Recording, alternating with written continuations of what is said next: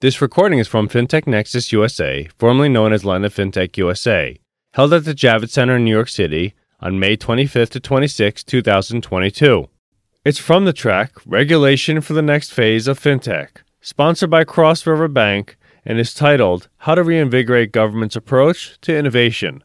Speaking on the session is Sultan Meghji, with moderator Phil Goldfeder from Cross River Bank.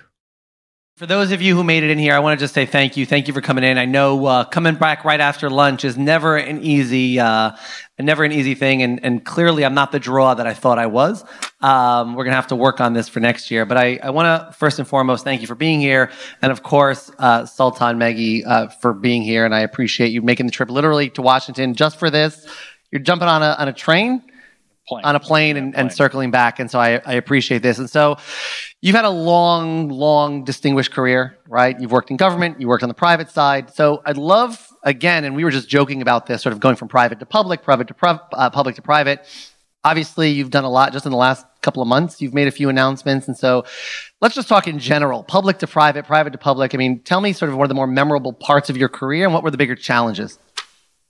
Well, you know, I spent the first 10 years of my life in government funded research in artificial intelligence. And so that's, you know, National Science Foundation, Department of Energy, so, you know, kind of government adjacent. And then I went right to the New York Stock Exchange, which is a totally different animal, right? And going from big corporate to startups, and I did a series of startups. I've done cloud, I've done biotech, I've done fintech, and then to kind of retire the third time, I joke, and and go into a regulatory body was really I mean, many people thought I was insane, including myself occasionally. But the you, know, you did too. I know you you you, you said as much to me. Um, the more interesting thing, though, is that what we really need more of, especially as we go through this big generational evolution, is far more people with applied experience, especially in STEM, who've gone through the academic cycles, who've gone through different commercial cycles, and then to also go through government cycles, right? And I went through a, a bit of a, a bit of a regime change as part of that as well, and a you learn a tremendous amount. So anybody who can take a year or two go into the government do something i highly recommend it. You come out kind of having a much broader appreciation of how things operate.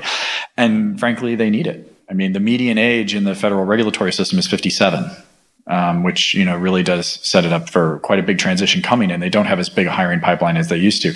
I know there are at least two because i recognize them uh, fairly recent former federal regulatory people in the room who've gone back to the private sector and guess what? They're not 57 because they actually want to you know go off and have a career and stuff. So it's it's been a different a different transition i think. So it, it's funny because that i mean i have a million questions to ask you and i don't have that much time but that asks sort of the the perfect segue into sort of so how do you actually build that expertise right? Right? So how do you bring those those things together? Because unfortunately you're not getting that you know not as many people are going into public service for many reasons they don't go into public service. And then oftentimes people in public service generally don't leave, right? You see that a lot. And so, how do you actually, number one, find ways to make them work together? Uh, or number two, actually change the system? I feel like you just asked me three questions that are books in answers. so I and first off, I don't know the answer to them, right? So let's be real. I the the biggest challenge and the biggest thing that I think we can do is really getting that STEM education, that STEM background into not just the government, but also into larger corporations. Um, you know, I was on something called the deputies list, uh, which is kind of a, a list of kind of pretty, you know, kind of senior people at agencies and of the 187 or whatever the number is something it's under 200 but that number there are only like four people with STEM, any STEM background at all on that list right and so to me it's not just it's not just a cultural issue which we have to do we also just have to get that stem thing figured out. Because the private sector's figured this out. Like all of the trillion dollar companies are fundamentally led by people with stem backgrounds they're not led by people who just did the Wharton thing or the HBS thing or whatever. Those are both great schools, by the way. I'm not besmirching them, even though I don't teach at either of them. You get to that. Next. Yeah, yeah. Um, but you know, so we have that problem. And then the other one is the nature of these agencies, the nature of these organizations is changing. Right? There aren't companies or organizations anymore that get to ignore technology. Like you don't get to have your staff not understand how to, like I jokingly say, change the ringtone on your iPhone. Right? Like that's that's it is no longer a tech optional kind of environment and that's a lot of work we have to do we really have to get to a point where tech is native to the people in that and that's going to happen over the next 15 years as as this the last of the baby boomers and the first of the gen xers retire but it's going to be a fight in some of these places. And so you've gone, obviously, you've done a tremendous amount. Uh, you're now teaching at Duke, um, and you had a big announcement yesterday. Yeah. What's that? Yeah, so I joined Reciprocal Ventures as a as a senior advisor. Reciprocal, for those who don't know, is a early kind of through a round uh, venture firm here in New York, focused exclusively on Web three infrastructure. Um, and so they're investors in like the Graph, and they were a lot of the the money into Solana. But then also they're an investor in Protego, which you should be paying attention to because it's a really interesting trust company that's just getting started. Um, you know, their portfolio was great, their people were great, and they are taking taking a proactive stance on regulatory compliance in the in their in their organization in their portfolio, and it's one of the few VC firms that that actually has that and has a, an operational platform that allows them to to really add a lot of value to that. And it's a and plus it's just a really nice group of people. One of the things they don't tell you when you go to work for certain large corporations or, or governmental entities is you don't really get to work with nice people. A lot of the people you work with aren't you know kind of like the worst of like the, the the mean guys or the mean girls from high school. You know, you have to sit at a certain table. You know, um, I'm, I'm, trying not to look at the at some former people in this room because I can I can tell the look on their face as I say this. But it's it's not exactly the best organizational culture, and so you want to find a place that's nice. And yes, teaching at Duke, so building uh, basically Web three cybersecurity and AI programs at the engineering school. So amazing. So, sort of what's on on many people's minds. You and I met. Um, many, many years ago, long before you were in government. And, and I actually, you know, sort of met the chairman of the FDIC, Ellen McWilliams, when she first took office. And when she told us the first time we met her a few months into her term is that like innovation is going to be critical, right? And she's looking for someone to lead the innovation team. And that took years. Um, it literally took years. And then when she did make the, the, the pick, you were the first innovation officer at the FDIC. And so, I mean, I have 10 questions right off of that alone, which I'm sure are books as well. But let me ask you this first. Number one, sort of what drew you in, right? And, and I don't want to hear the, the public service and giving back. I mean, you know, sort of talk to me about Jelena's pitch to you. What drew you in? Um, and then we'll get to the next question about what pushed you out.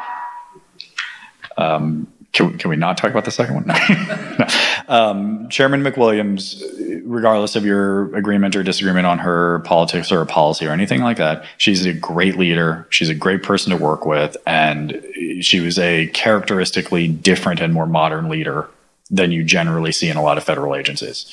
She put a really interesting team around her. She was more interested in expertise and merit than checking a political box, which I really appreciated um, I had I had exited a company. I had sold off my last fintech, and I really didn't know what to do, what else to do. And I'd been part of the kind of network of people that she and, and her chief of staff had been leaning on to try to find somebody for this role.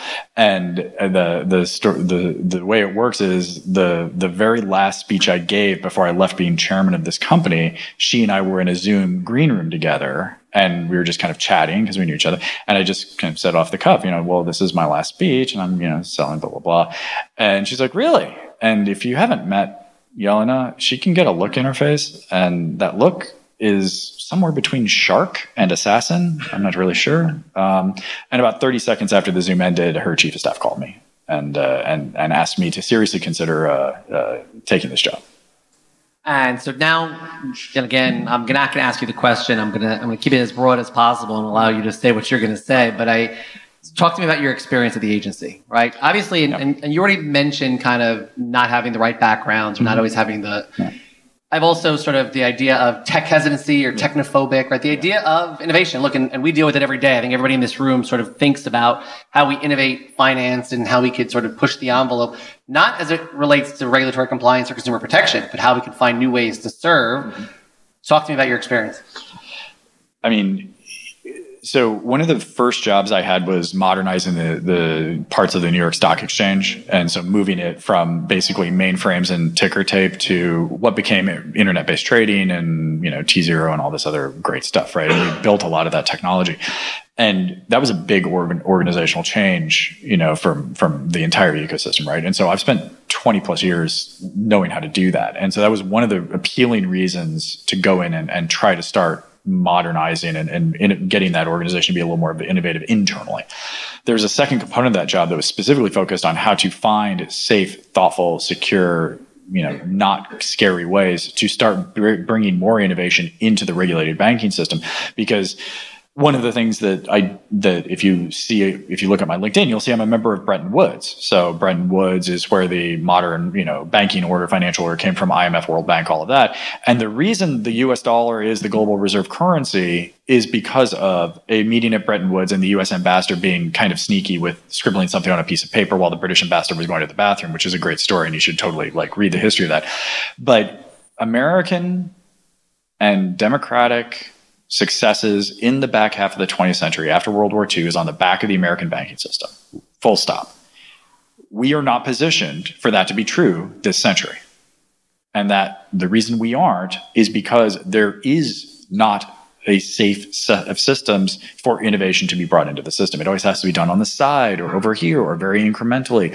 And that works in a certain generational context. But if you're looking at the People's Republic of China, and what they're doing in terms of expanding consumer and small business access to banking in Africa in particular, we are at a point where I watch global reserve currency, US percentage global reserve currency. It's an IMF report. You should absolutely get that email once a month or once a quarter. I can't remember how often it comes out. And I'm old enough, I remember when it was in the 70% range.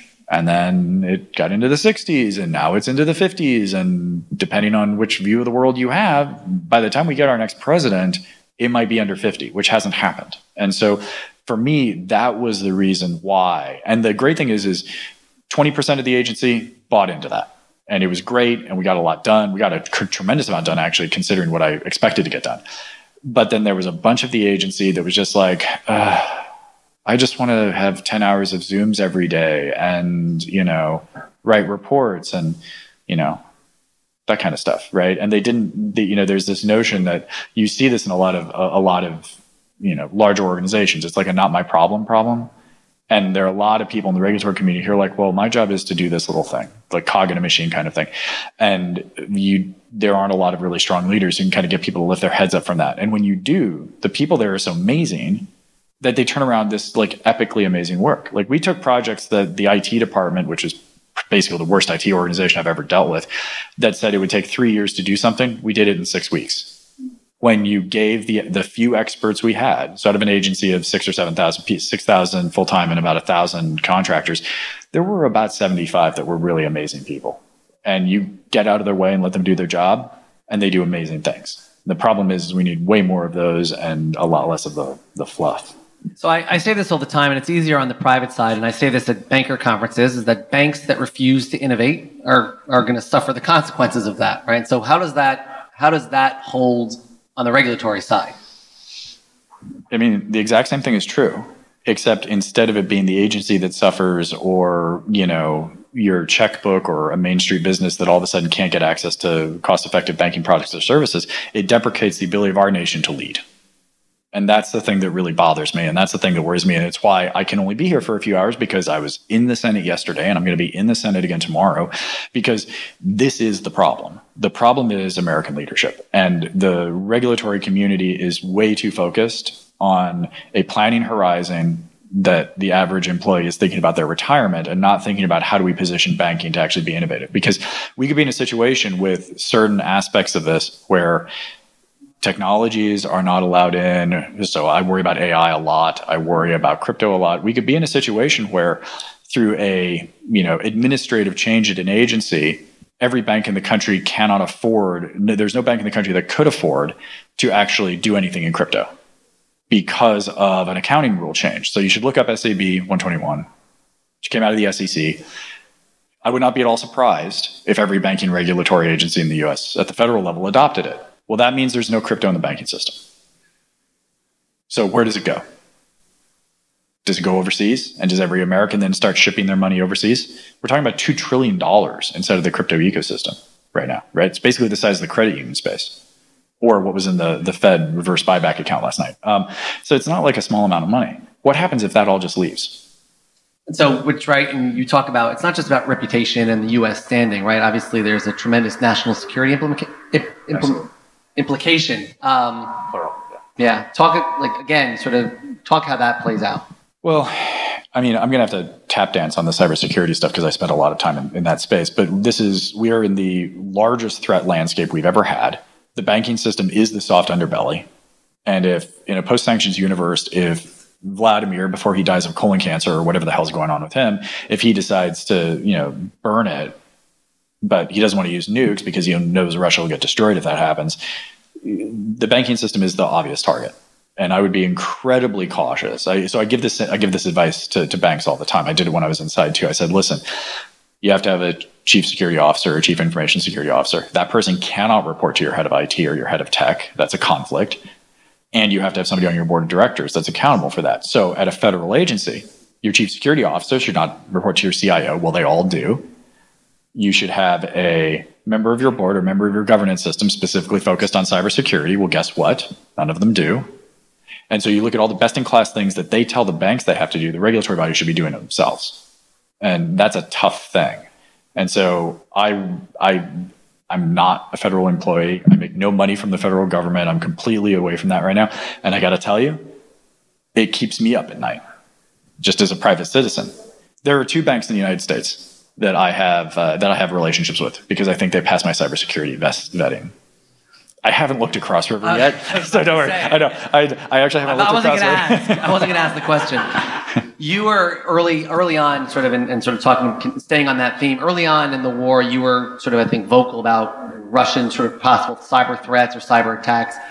I mean, we're months into it now. Yep how much of that has come to fruition how much of it is not how much does that still keep you up at night? It's it's a lot different than what we thought. Like we thought they would go right for american economics. Um, i think uh, fiona hill and a few other people made it very clear to uh, to to the russian apparatus that you know you you screw with our economy and you're to have a whole other problem. And so you we've seen a lot in in satellite communications telecommunications infrastructure you know military supply chain logistics stuff like that. We've seen um, you know we've seen uh, us military flights attempt to be disrupted by a fake gps signal stuff stuff like that, like kind of industrial level military cyber. I still think it's a it's a possibility, and the longer this goes on, and and the and the more it looks like Russia is is going to just get bled to death, like like repeat what Vietnam happened to the United States, but do it over eighteen months instead of over what seven years or whatever Vietnam was. Um, you know, we're going to be in a really. I, I think we're going to see the Russians start to get really desperate. So that's the thing I worry about. So, and, and last question. Um, uh, obviously you have now we talked about what you're doing now. I mean is there a point where you look at the state of the federal government the state of some agencies and you say i'm going to find a way to get back into it um, and actually be a part of continue to try and be a part of the solution from the inside? So a friend of mine before i took the job said you need to have enough money when you go in that for every day you're in you have between one and one and a half days out to recover from it so if you're in, so I was in for a year. So that means I need to have about a year and a half to recover. Uh, so I, you can ask me that in about a year and a half or year and four months or whatever. Ask me that question again, and I'll do it because I, uh, I, I, I don't want to, but, um, but I am apparently on a, on a list, which I discovered recently for one job, which I'm terrified if that's true. Well, you have my full support and endorsement for that. And again, I want to just thank you for number one, your time in, in, in office, for your friendship, and for everything you're doing for the entire ecosystem. So thank you so much for making the trip.